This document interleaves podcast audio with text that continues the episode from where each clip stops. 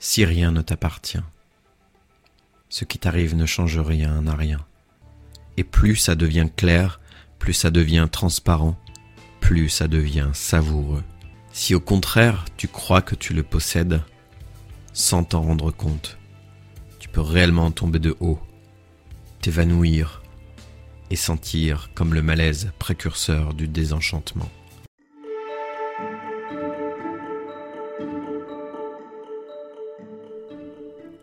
Partir de maintenant, je vais te donner la réplique pour que tu puisses t'entendre et que tu sois aussi entendu. Vu d'ici, tu peux t'enseigner en écoutant ta propre parole. Vu d'ici, à chaque seconde tu crées. Vu d'ici, c'est la manifestation de différentes vibrations singulières et uniques. Et il suffit d'une seule voix, la tienne, qui peut faire toute la différence. Alors je suis là pour t'inciter à la faire vibrer, à l'assumer, afin que tu puisses la rayonner avec panache. Tu veux avoir une idée de la façon dont j'accompagne mes contemporains? Alors viens tendre l'oreille ici et vois comment je contribue à révéler tes talents en te rappelant qui tu es. Catalyseur, rieur et joueur, je m'inscris au service de la réconciliation de nos polarités, féminines et masculines. À ton écoute et conscient de ce que nous apportent ces échanges, je t'accueille ici avec respect. Ce podcast va susciter ton intérêt et stimuler ta propre créativité qui est, vue d'ici, l'intelligence qui s'amuse. Chaque mercredi, viens écouter les interviews, les chroniques qui prennent les sens interdits du collectif, les contraires du communautaire, qui s'orientent vers l'autonomie et la liberté d'être individuellement. Ici pour te réconcilier avec toi-même et avec l'autre. Si rien ne t'appartient, ce qui t'arrive ne change rien à rien. Ce qui survient peut se transformer du tout au tout. Et c'est pareil au fond. Malgré ce à quoi tu t'accroches, les événements se succèdent et tu te rapproches encore de toi. Si rien ne t'appartient, que ça se ressemble ou non, croire que tu es aux commandes te berce dans l'illusion que tu puisses éviter de tomber soudainement, nez à nez, face à une personne qui te bouleverse tellement que tu pourrais te confondre avec elle. Si rien ne t'appartient, tu plonges dans cet impersonnel. Et plus ça devient clair, plus ça devient transparent, plus ça devient savoureux. Si tu acceptes de ne plus t'identifier à aucun scénario, ni à aucun rôle, comme ce cristal translucide, tu laisses alors passer la lumière et tu ne cherches plus à retenir quoi que ce soit. Si rien ne t'appartient, qu'est-ce qui te gêne alors? C'est justement d'être bouleversé? Ne t'y trompe pas, il ne s'agit pas de t'empêcher de vivre l'intensité, mais de tordre le cou à la passion qui ne fait que t'essorer dans un jeu où tu perds complètement la raison, les pédales et toute ton attention. Si au contraire tu crois que tu le possèdes, sans t'en rendre compte, tu peux réellement tomber de haut, t'évanouir et sentir comme le malaise précurseur du désenchantement. Et à quel endroit de ta vie t'es-tu ramassé comme jamais? Ça t'est arrivé lorsque tu es soi-disant tombée amoureuse. Comment peux-tu ressentir soudainement autant d'amour à l'égard de quelqu'un, en particulier si tu ne le connais pas. Tout simplement parce que tu es humaine. Tu n'es pas obligé de connaître pour aimer intelligemment.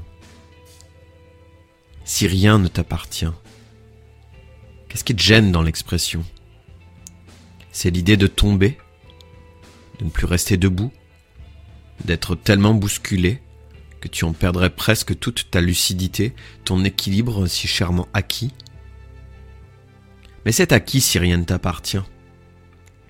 C'est là que ton esprit tombe à pic et arrive au moment opportun. Pourquoi au juste? Pour t'éviter de tomber à l'eau et te noyer dans tes émotions, au prétexte de tomber dans ses bras Si rien ne t'appartient, l'inadvertance n'a plus sa place. Tu ne peux plus oublier que tu es mise en expérience en permanence et que les bras de Morphée sont les pires parce qu'ils te font passer de la présence au songe.